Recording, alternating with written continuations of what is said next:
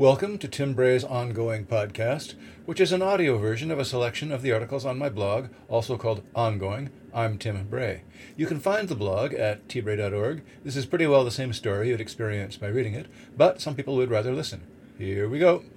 This article was published on the 28th of November 2022 and is entitled Protect Me from What I Want. Over on Mastodon, there are many people who enjoy not being in the grip of software like Facebook or Twitter that single mindedly tries to maximize, quotes, engagement, unquotes, which means the amount of time you stare at the screen so they can show you ads. These algorithms don't care what they're showing you, and if it turns out that showing you exclusively stories vilifying or praising Donald Trump, depending, maximizes engagement, then that's what you'll see. So the chant over there is no algorithms on Mastodon. This chant is wrong, and the discussion around it teaches us what, that we need clarity on what algorithms are, what moral weight they can carry, and whether they can be avoided. Spoiler, they can't. This all started when I interjected here, which is a link into a thread on Mastodon, and the longest and most twisted Mastodon thread I have so far seen ensued. Let's start with my in- initial remarks. A parenthetical note I'm recording this on a boat in a snowstorm, and you are going to be hearing some background heating noises. So, my quote from Mastodon I disagree. An algorithm is not intrinsically bad, as long as we understand that it represents the interests of, who, of, whoever paid to have it constructed. I think an algorithm with human values that simply wanted to enrich each experience is perfectly possible. I haven't seen one, probably because nobody ever has had a financial incentive to construct it. Mastodon would be a good place to try to make one. In the following discussion, I'm going to use Mastodon terminology. Boost is a synonym for retweet, and a favorite for a like. What an algorithm is and why there will always be one. Consider a Mastodon instance that is engaged in creating a feed for, well, you, because you've just opened up that tab or app. It gets the list of who you follow, probably finds some of those posts already in its memory, and reaches out to other Mastodon instances for the rest. It ends up with a big, jumbled, unsorted list of what could go in your feed. Good, you say. Just sort them in reverse chronological order and we're done. Don't talk to me about algorithms. Well, first of all, sorting is an algorithm, that's a link, and not a simple one at that. But it's not that simple. Suppose one post from someone you don't follow has been boosted by five people that you do, all at different times. Does it appear just once in your feed and using which boost timestamp, or five times? Neither am- answer is obviously right, but when you make that choice, you're designing an algorithm. Some of the posts are replies to each other, and to you. Do they appear right next to each other in strict chronological order, mixed up with other posts? Or, instead, if you're going to thread them together, do you do that in chronological, not reverse chronological order? Welcome to the world of algorithm design. I guarantee the algorithm that generates simple chronological order isn't simple at all. Among other things, it handles lots of other corner cases besides the ones that I just mentioned that nobody is smart enough to think of until they actually start writing the code to present the posts to the people.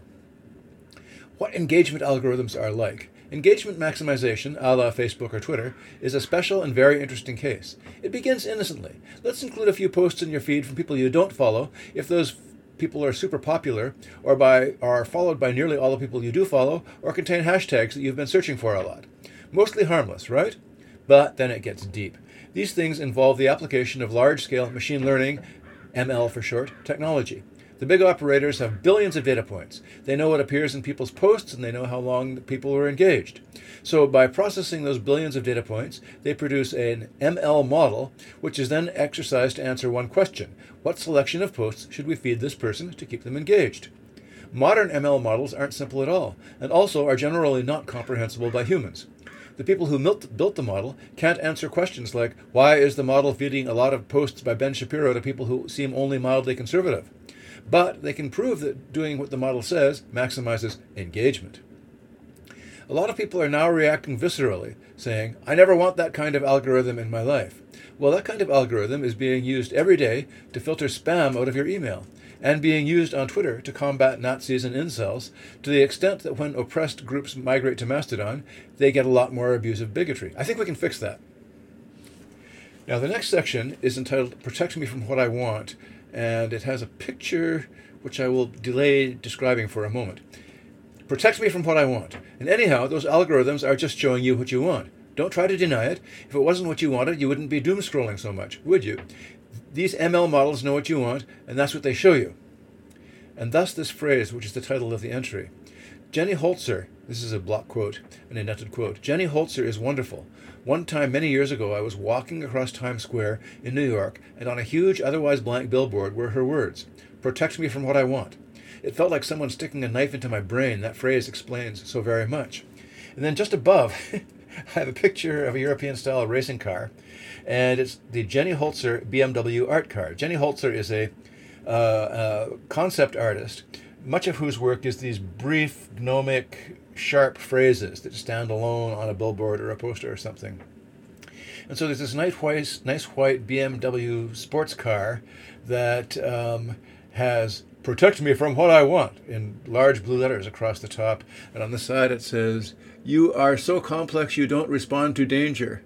And uh, across the back it says, Lack of character can be fatal, and so on. That's Jenny Holzer for you.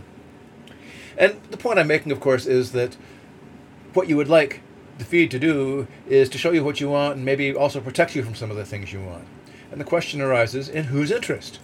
In my Mastodon post, outtake above, I said that an algorithm represents the interests of whoever paid to have it constructed. That's true.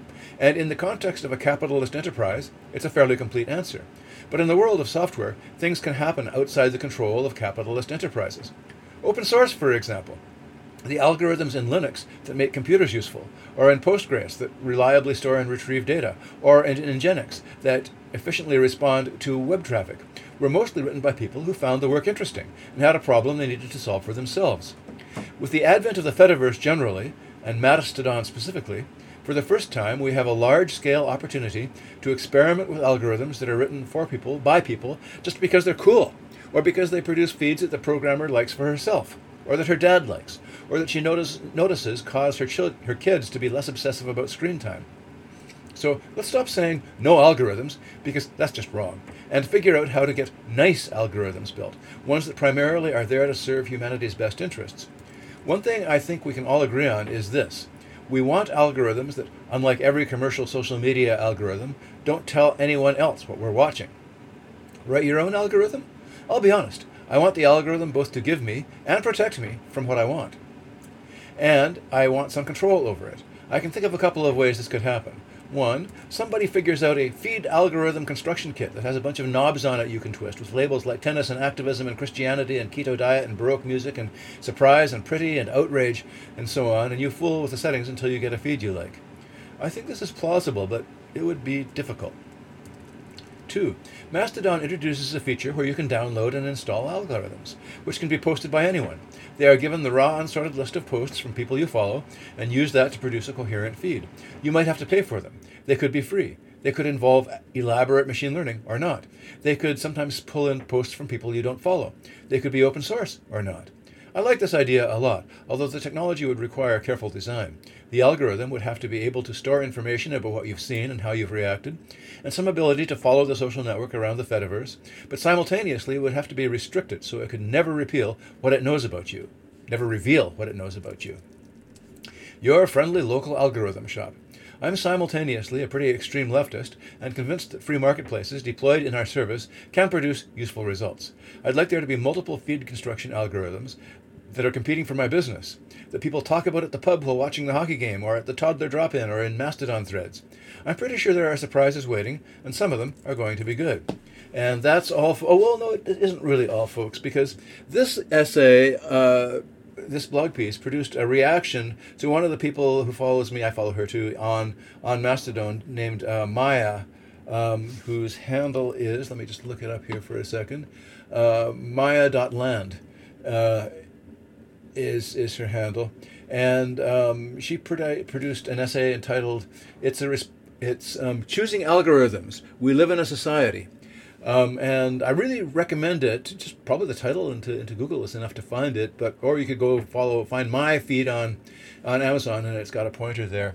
And she reacts in a, in a fairly deep and, and intelligent way, pointing out that there's what we want, there's what we would like to want, and there's what's good for us, and um, you know that's I think something like the goal, and, and she also points out that you have to worry about leaky algorithms. So, but if I my algorithm bases partly on what I like, then does that re- increase the exposure of what I like, and am I having an effect on other people's algorithms? And do I want that? It's it's a it's a really nice little piece. So, if you enjoyed this at all, you should probably go and read that. Okay, having said that, that really is all, folks. Thank you.